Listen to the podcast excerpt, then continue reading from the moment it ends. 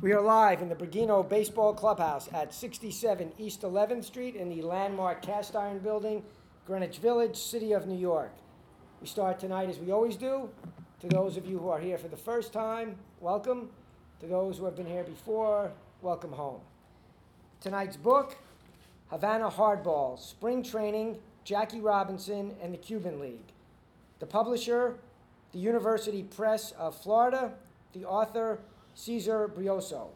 Please join me as we welcome Cesar Brioso to the clubhouse.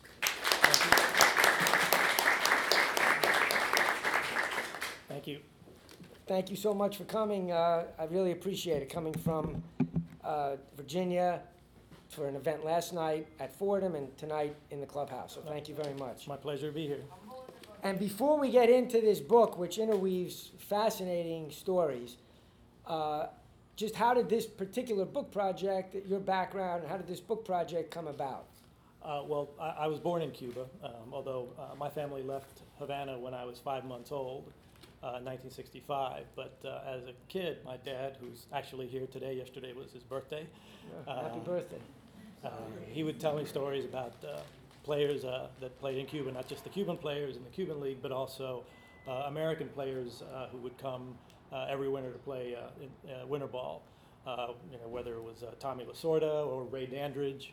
Uh, you know, he, he would tell me these stories, and then uh, eventually I became a sports writer uh, in Florida, and I found some of these players uh, retired there, uh, quite naturally. Uh, and so I started interviewing them for uh, newspaper articles, and with the idea that maybe someday it might turn into a book. Uh, so I've uh, been sort of researching and gathering information for 15 to 20 years.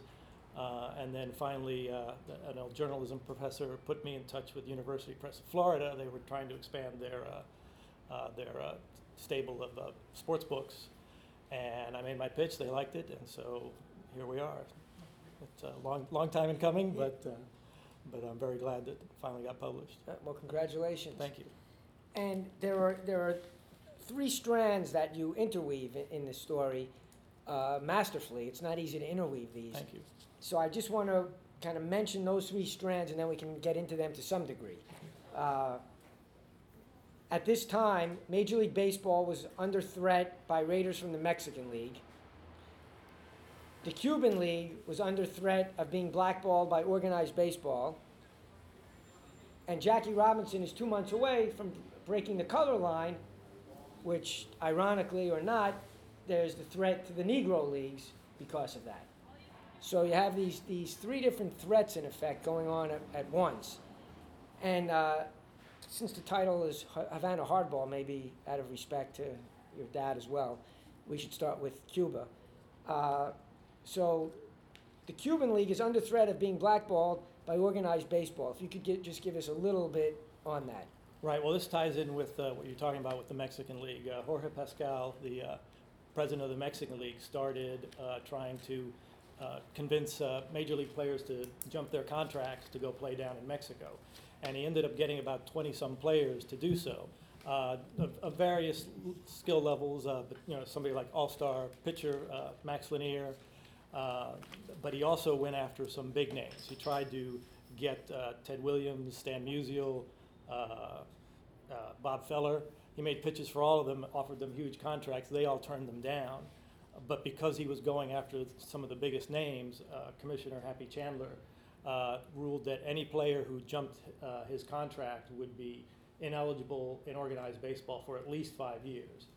But what he also did was say that anyone who played with the jumpers would themselves be, uh, played with or against the jumpers would be ineligible. So uh, the players in the Cuban League, uh, they, they were playing with some of these guys. They, not, Cuba was the winter league, but a lot of them would play summer in Mexico or they'd, they'd manage in the summer in Mexico. Excuse me, in Mexico. Uh, so because they had this sort of this guilt by association, uh, the essentially the Cuban League was was a rogue league. Uh, in fact, in the 1946-47 season, which is the one that's uh, most prominently talked about in the book, uh, that was the first season at the El Gran Stadium in Havana. So what happened was a, in the previous, what was, used to be the stadium, La Tropical, there was a, a rival league set up that was sanctioned by organized baseball. So anybody, any players, Cuban players that were afraid of uh, their status in the game, uh, went to play for this this uh, uh, this rival league uh, going on at the same time, and it, it, it so that entire season, essentially all the Cuban players in the traditional Cuban league were, were ineligible. Uh, We'll get to the others, but you, you brought up his name, so I just want to touch base on him. Uh, I was not that familiar with him, but it sounds like there could be a, a book on uh, Jorge Pasquel, Pasquel, is that the pron- There there've been there've been a couple Oh, of there books about uh, Okay. actually about uh, uh, and they helped in, in my research. But yeah, the the uh, him rating uh, those uh, those players uh, in the in 1945, 46, uh, and he was um, he was a millionaire. He was one of five brothers. Uh, he owned uh, he and his brothers. Uh, he was the president of the Mexican League, but he and his brothers owned uh, had a controlling interest in several of the teams in, in Mexico, and they of course had signed a lot of Negro League stars to come down there. Cuban players went down there to play as well, but he wanted to elevate the Mexican League to really be a rival of uh, of the Major League Baseball. This was really sort of the the biggest challenge of this kind since the Federal League. Uh, so yeah, he, he was, uh, and he threw around money, offered big contracts, um, but uh, ended up having to sort of renege on some of those contracts. Uh, uh, he tried to get after that first year, he tried to get players to uh, agree to play for half of what he had offered them. So it was doomed to failure. But because all the 20 some players left, uh, Major League Baseball took it seriously. And then from what I remember in your book, he, he died in, a, in an accident? Uh, Yeah, years years later, after after the book, uh, uh, he was uh, quite a character. I mentioned in there something about him uh, uh, at one time getting into a, a, a fight in a riot in, at a game. Uh, he was uh, boisterous when the when the uh, Dodgers were training in Cuba in 1947. He was actually there in the lobby of the Hotel Nacional, openly recruiting members of the Dodgers. Uh, no, none of them jumped, but that that's how brazen he was. It sounds like he would have fit right in as an owner of And, Major League you know, since we're in New York, Phil- he, Phil Rizzuto, he actually got him to, uh, to agree to come, and then he, Phil Rizzuto sort of realized, hey, I don't want to do this, and backed out of it. Uh, But, so yeah, he went after some big names. Wow. Okay, so now for, for, for the moment, let's turn our attention to Jackie Robinson. So it's uh, 1947. In his, in the back of his mind, if not at the front of his mind, Branch Rickey is ready in April of 1947 for him to become a Brooklyn Dodger. Uh, most people are familiar that the Dodgers trained in Florida. They're legendary. Of all the teams, they were kind of the most famous spring training site.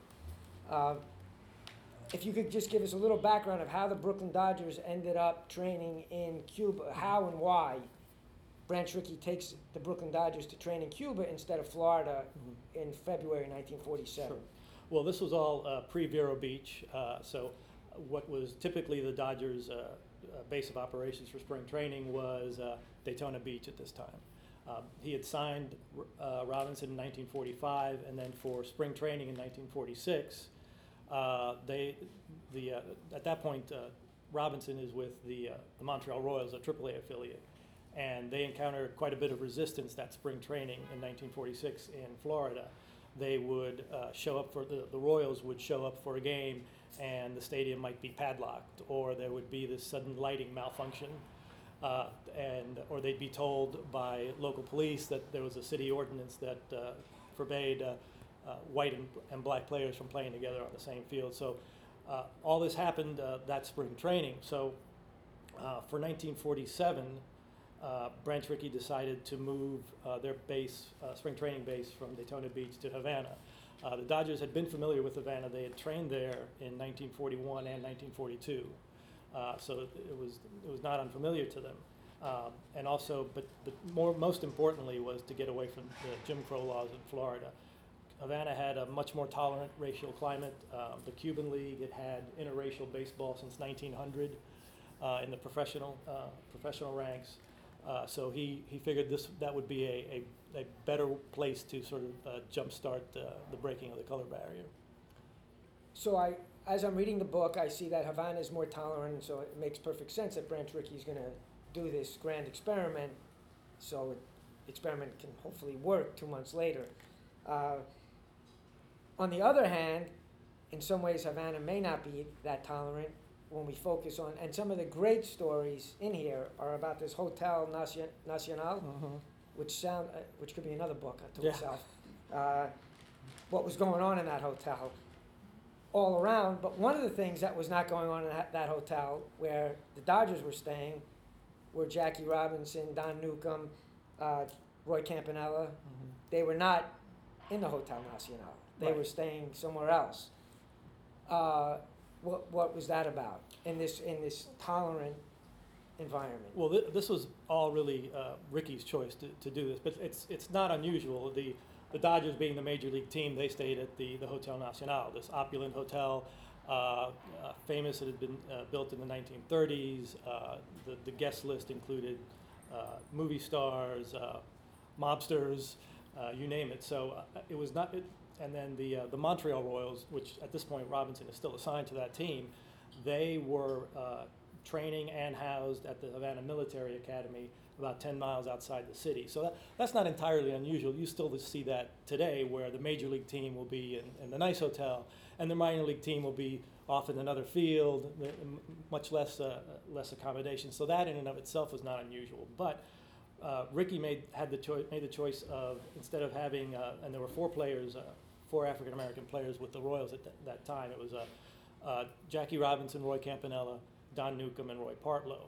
Uh, and instead of having them uh, housed at the Havana Military Academy with the rest of the Royals teammates, they had Rickey had them stay in a pretty seedy hotel in Old, Old Havana, and with them were uh, two writers were sort of embedded with them: uh, Sam Lacy from the Baltimore Afro American, and Wendell Smith uh, from the Pittsburgh Courier. So they would be shuttled uh, the 10 or 11 miles every day for, for workouts and, and whatever training was going on, and then brought back. Um, it was it was an odd. I, Rickey was trying to be very cautious about what he was doing, uh, in a sense, but it was an odd choice given that Robinson had already played the entire 1946 season uh, with the Royals, and in fact was the, the International League MVP. He had a great season, so uh, there couldn't have been any real uh, animosity uh, among his teammates after playing with him a whole year. Uh, so it was, a, it was an odd choice, probably overcautious uh, on his, on Branch Rickey's part. So now we get to the spring training games in Cuba, and how does that go? Is, is Rickey's experiment going smoothly, or, or there's some unexpected, pro- besides Jackie Robinson maybe not exactly loving this hotel situation that he was in, uh, and Don Newcombe also speaking up a bit. How did everything else go at this point? Well, uh, certainly it wasn't a foregone conclusion that Robinson would make it that year. Uh, Rickey had uh, several plans. Uh, one of them was he, he just he sort of assumed and, and spoke to this, saying that uh, that he was he was going to let the Dodgers players make the decision. He was convinced that they would see Robinson play and understand what a great player he was, and would insist that he that uh, that he would be on the team. Um, but there were there were factions on, on the Dodgers that were not interested at all in having a, a black teammate. Um, so there was the petition uh, that, that was started up among uh, Dodgers players to uh, prevent Robinson from reaching the majors. Uh, Dixie Walker was one of the main uh, people in that. Bobby Bragan was another. Um, you know, but uh, he also had to uh, deal with one of the main things he had to deal with was changing positions. Uh, he had been a shortstop uh, in the Negro Leagues, played second uh, with the Royals in '46, and now was uh, suddenly basically given the first baseman's glove and told to start playing first base, uh, which he had never played, had no idea even what to do with that position. So he was learning a new position. Um, sometimes he was. He also had to deal with some stomach problems. There was an injury late in spring training. Um, interestingly enough, uh, even though again they were Robinson wasn't at, at this point assigned to the Dodgers, uh, was absent was an absentee manager much of spring training, uh, dealing with issues, uh, his uh, uh, scandalous marriage to actress Laraine Day. Uh, there were hearings that he had to fly off to in Florida because of a feud going on between Durocher, Rickey, and Larry MacPhail, who was then the, the Yankees president. So there were all these issues swirling, not the least of which was the, the, the players being against uh, Robinson joining uh, the Dodgers. And uh, if you could just talk a little bit about, you brought their names up too, these journalists who were embedded. Wendell Smith and Sam Lacy at that time. Mhm. Well, they were members of the Black Press, and uh, they were uh, sort of champions of uh, the cause of, uh, of integration uh, and civil rights, uh, lobbying to have uh, an African American, uh, African American players join join the majors. Uh, in fact, Smith was uh, sort of on retainer of sorts um, uh, with the Dodgers, sort of helping to, to shepherd Robinson along, helping him navigate whatever issues they might encounter. That, began in the spring training in, in Florida. So they were there to chronicle what was going on uh, every day, and, uh, and so that was a, a, a, one of the main sources I used uh, putting together the book was their art, the articles they wrote at the time uh, for their respective weekly newspapers. Yeah, uh, in the movie 42, Wendell Smith has a, his character has a major role in- Right. in that movie at, at this point. Yeah, I mean, uh, I mean, the movie. I, I enjoyed the movie quite a bit, but for the obvious reasons of a two-hour, less than two-hour movies, you sort of lose some of the detail. Uh, Sam Lacy is not uh, prominent at all, Right. at all there. Uh, in the movie, the petition. Uh, th- they talk about spring training just in Panama. Uh, Right. What actually happened was uh, they were based in Havana and they took a side trip to Panama for like 12 days. Uh, but the where the petition came up, uh, that that wh- where it became known to the Durocher and, and Rickey was in Panama. So the movie sort of just kind of streamlines the the uh, uh, the details for the to expedite the storytelling in a two-hour movie. Right. Well, you get into some terrific detail in the book, uh, including if we could just move off of Jackie Robinson and the Dodgers for a second back to the Cuban League in 1947. Uh, if you could talk a bit about, and you mentioned this too, El Gran Stadium, a little bit about that and uh, what it meant at that time. Sure, the Cuban League uh, had played before that since 1930 at La Tropical Stadium, and it was this sort of expansive, multi-purpose uh, facility on the outskirts of town. It not only housed baseball, but track. There was a track and field, soccer. Uh, it was originally uh, uh, built for the uh, 1930 Pan American Games. So it was, it was expand the dimensions for the for the for home runs for the fences were were much larger than anything you'd see today. There was uh, it was part of a, a brewery. There was a beer garden. So it was a it was this really great site. But uh, as as popularity increased in baseball, it just was it was an outdated site. So Bobby Maduro uh, and his company uh, built El Gran Stadium, which opened uh, in 1946 for the 46-47 season. Uh, and it was a baseball-only stadium. Uh, it's what's now called Estadio Latinoamerica, so that's the, the main stadium in Havana now. Uh, so that's where the, the Cuban national team plays plays now. And um, uh, he, you know, built that stadium with the idea eventually uh, to uh, bring uh, Major League Baseball to Havana. Uh, that was his goal. He, he uh, at some point he bought the what was then the uh, international, the Florida International Havana Cubans, bought the team. I think it was 1954, and they became the Havana Sugar Kings in the International League AAA. Uh, so that was his eventual goal with that stadium was to, to try to bring pr- uh, Major League Baseball as an expansion team to Havana. And so now the stadium opens, and then if you could just talk a little bit about this Cuban League pennant race, which turns out to be this uh, legendary historical pennant race. As I was reading it, it kept going back. I kept thinking of, and this was before my time, but the Giants and the Dodgers in New York going at it, unlike any other baseball rivalry Right. ever, uh, you know, probably ever again. Yeah. So if you could just talk a little bit about that rivalry in Cuba. Well, I, I described the, the Cuban League only had four teams uh, Almendares, Havana, Marianao, and Cienfuegos. So, what I described once they moved into uh, El Gran Stadium, what I describe it as sort of think of New York uh, in the 1950s with the Mets, Giants, and Dodgers, throw in the Mets and have them all play at a, a new Yankee Stadium. That was the, the atmosphere that was that you, you could compare it to probably. And uh, Havana and Almendares, uh, they were referred to as the uh, eternal rivals. So they had been with the with the league since it was started in uh, 1878, just two years after the formation of the National League here. So this was the the rivalry throughout the the decades of the Cuban League. And in this particular season, Havana got off to a, a great start, and Almendares did not. Uh, they were behind by uh, by as much as six and a half games, I think, with a month left in the season. And you're talking about winter ball, so it seemed pretty much over. And then Almendares goes on, on the streak where they win uh, uh, 13 or 14 games. Havana starts to, to struggle, and it's all lead, leading to this uh, season-ending uh, three-game series between uh, Havana and Almendares. And uh, Almendares would need to win all three games. If they lose one game, they lose the, they lose the championship. Uh, and that's the, uh, the, the climax of, uh, of uh, that uh, season that I talk about so much in the book.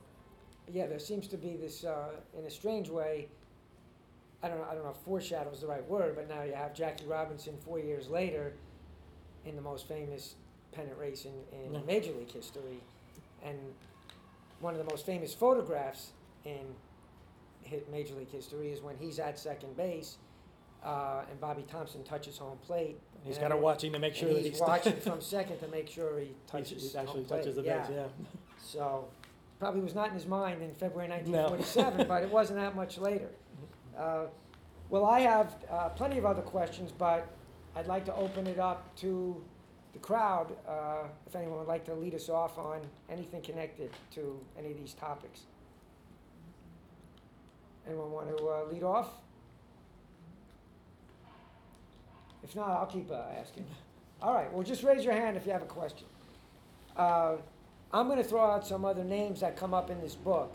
I was going to get into some other stories about the Hotel Nacional, but I- I'm not sure if uh, it's still a little early here. So, although I did really love, uh, as my wife Marcy knows, and our dog is named Sinatra. Oh, which really? tells you how much uh, we think of that, the other Sinatra. I don't know if I, I, I truly love that story in the book, but I'm not sure if we should talk about that. Uh, It's a good story, read it in the book. Uh, But that hotel, it really, I, I, found those stories just fascinating with the mobsters, Meyer Lansky, and, uh, where that's apparently the hotel where, uh, if I remember correctly, where he, he, Meyer Lansky gives the okay to take out his best boyhood friend, that That's, uh, that's, uh, that's the, that's the word. Uh, That, that was in a, a book, uh, one of the books that I used as research uh, Havana Nocturne, uh, which was uh, basically about how uh, this, Meyer Lansky, Lucky Luciano tried to, what they did to try and make Havana sort of their base, their, basically the, the Las Vegas for the mob, away from prying eyes of U.S. law enforcement.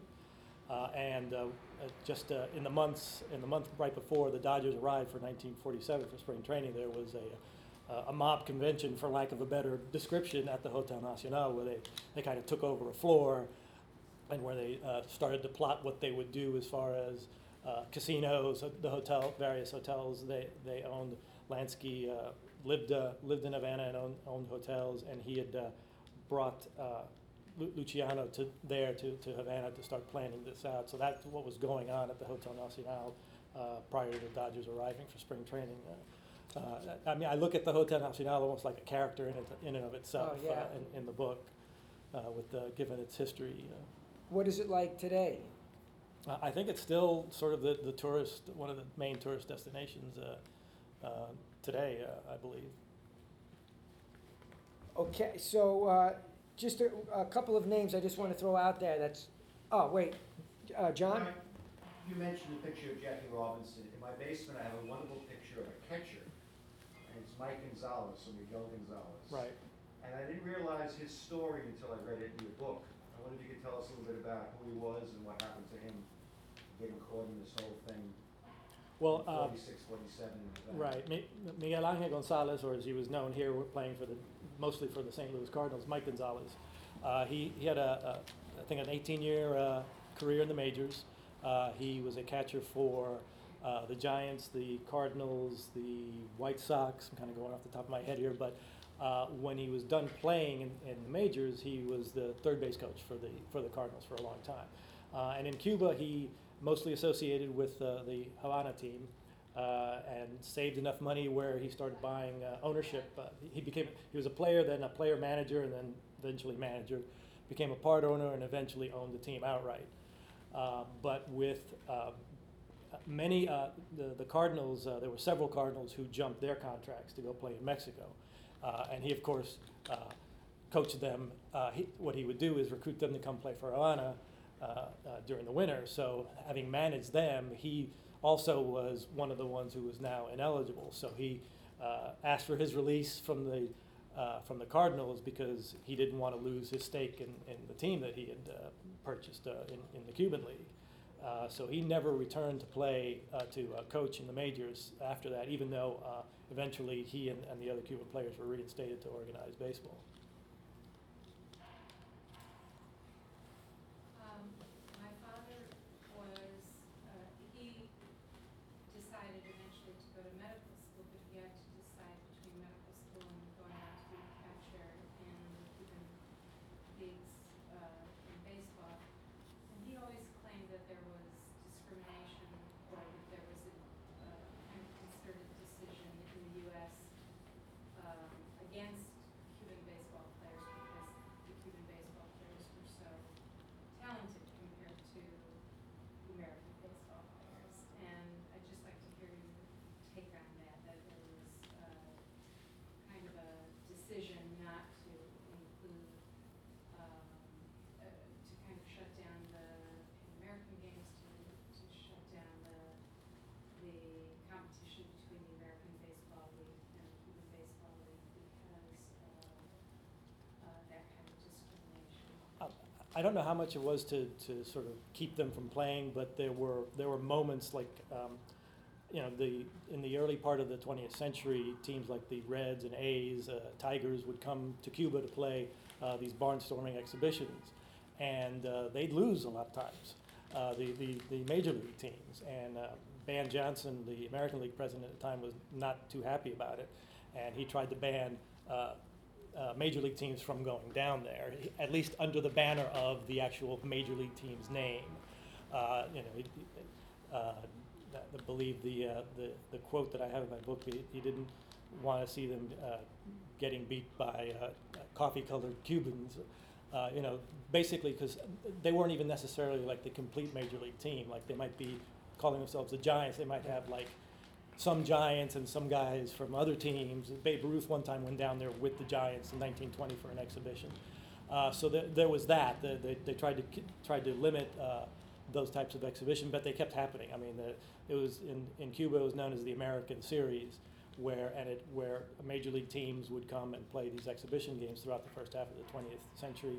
Uh, also, Negro League teams would come down there, and that was part of the American Series.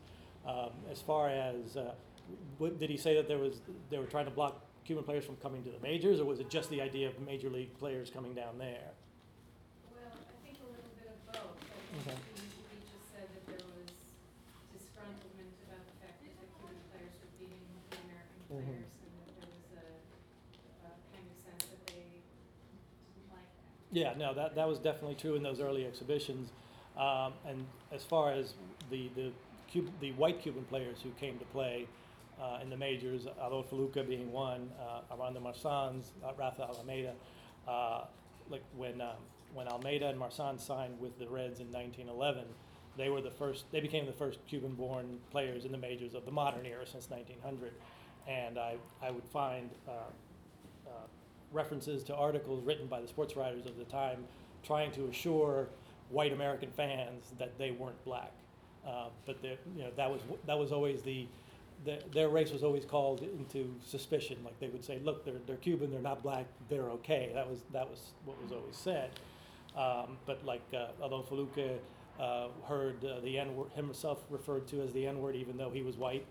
Uh, so, uh, so there was that sort of, uh, you know, discrimination or fear uh, among uh, baseball fans and the baseball powers that be here. By the way, have you been back to Cuba at all? I have not. You have not? Okay. I'm just curious, how were the players who played like Luque and people like that accepted in Cuba? Were they heralded as great players like Miguel Gonzalez? uh, In- Cuba or in the- Cuba? in the In other words, United- Did Oh, yeah, people they- object to the fact that they got this chance and they No, didn't? no, they were they were icons uh, in in Cuba, not just for how great players they were there, but for the fact that they reached the majors. That was uh, that was a point of pride, I think, uh, on the island uh, that for all the, the Cuban players who got to play in the majors. Uh, so yeah, uh,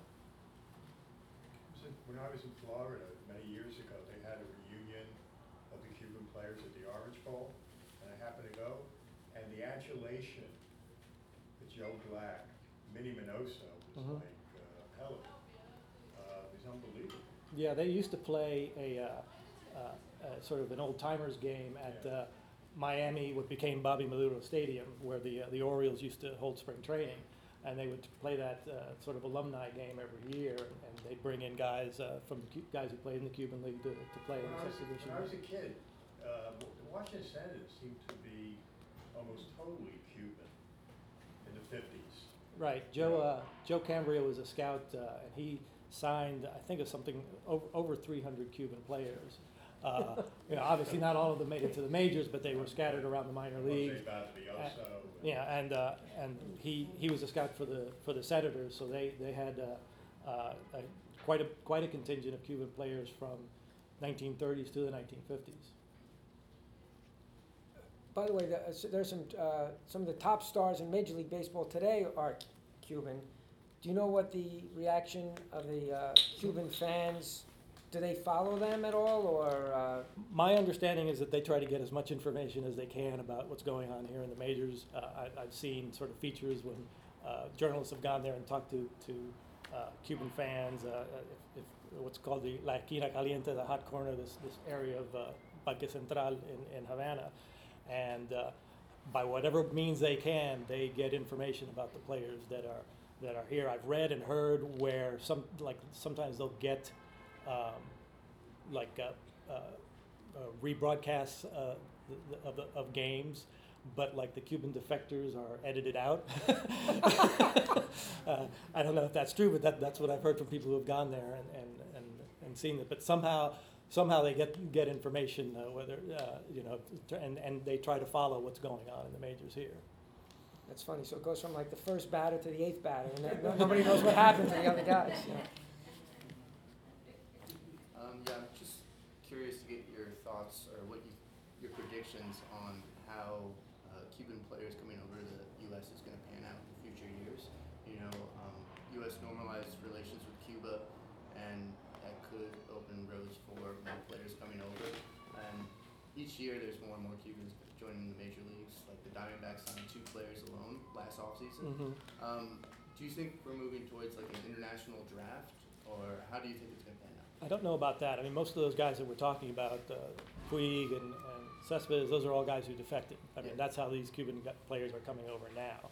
Uh, with the relations being beginning to be normalized, um, I still think we're a ways off. But what I can sort of envision, and, and I'm certainly not the first one to suggest this, but um, maybe we might see some kind of a posting system, like you see with the Japanese league, where a major league team, major league teams would bid for the right to uh, negotiate with a certain pool of players that, that the, the Cuban uh, government, at the, in their case, would make available.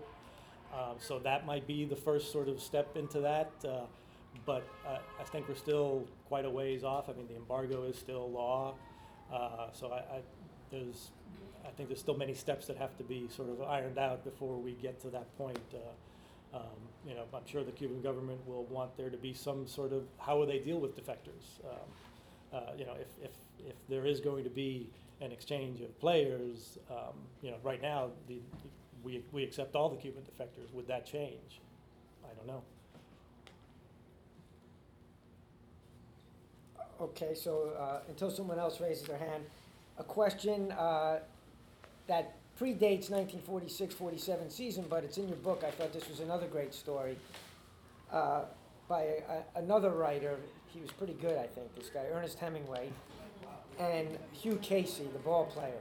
If you could just talk about that a little bit. Sure. Well, as, as I mentioned, the Dodgers were no strangers to training in Havana. They had been there in 41 and 42.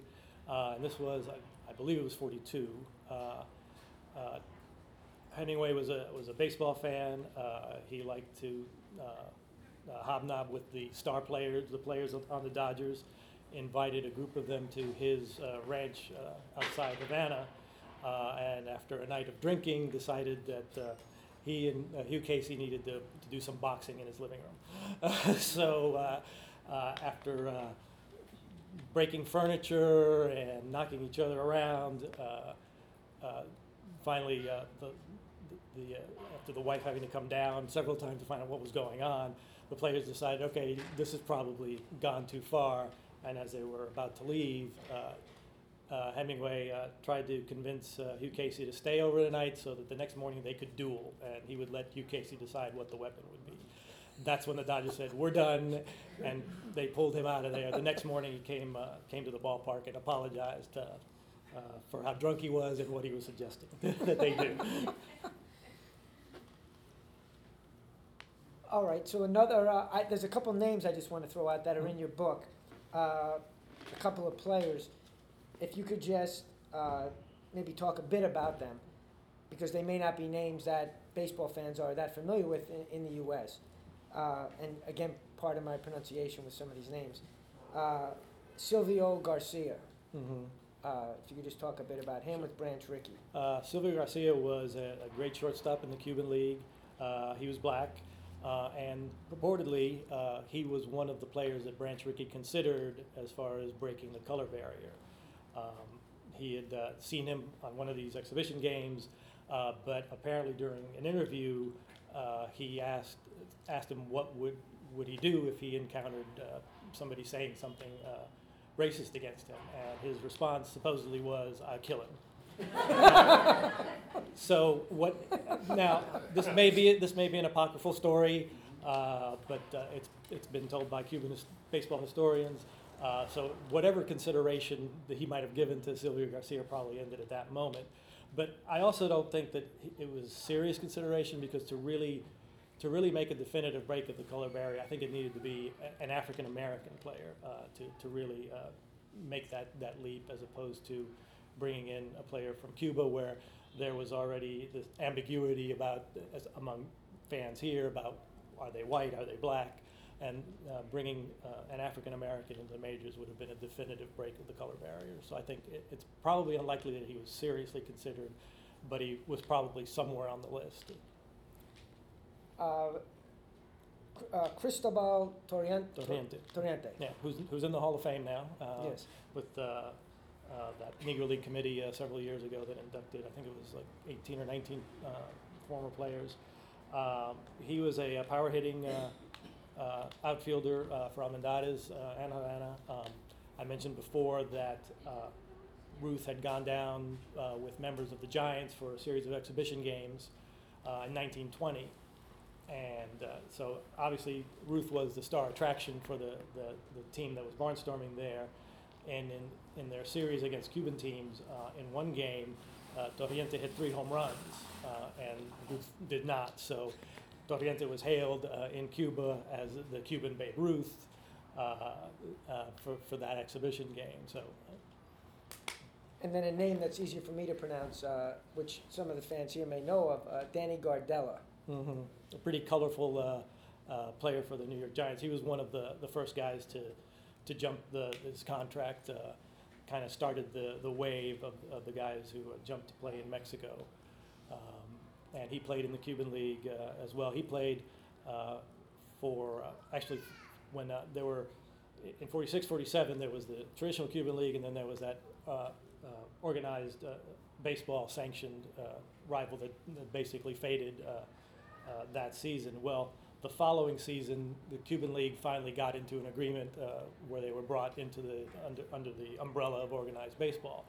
Uh, but now, some Cuban players who were still ineligible, they tried to form their own league. So this was so now the league in La Tropical was sort of the, the, the rogue league, uh, and he played for one of the teams there. He was Santiago. Uh, but uh, so yeah, he was a pretty colorful character and, and, and kind of the guy who started the uh, the flight of jumpers from the majors to Mexico. Well, there's definitely, it, it's a book full of colorful characters uh, of all types, and it's really, you, you did a great job of interweaving these stories, which can become quite complex in, in baseball history. They all happen to come together in, in one season, in effect. Uh, and unless there's any other questions here, which there not, do not appear to be, so uh, for those here, but those especially listening to the podcast, again, the name of the book, Havana Hardball, Spring Training, Jackie Robinson and the Cuban League, published by University Press of Florida, written by Cesar Brioso, Thank you very much, Cesar. I really Thank you. appreciate Thank it. you for having me. Thank you, thank you.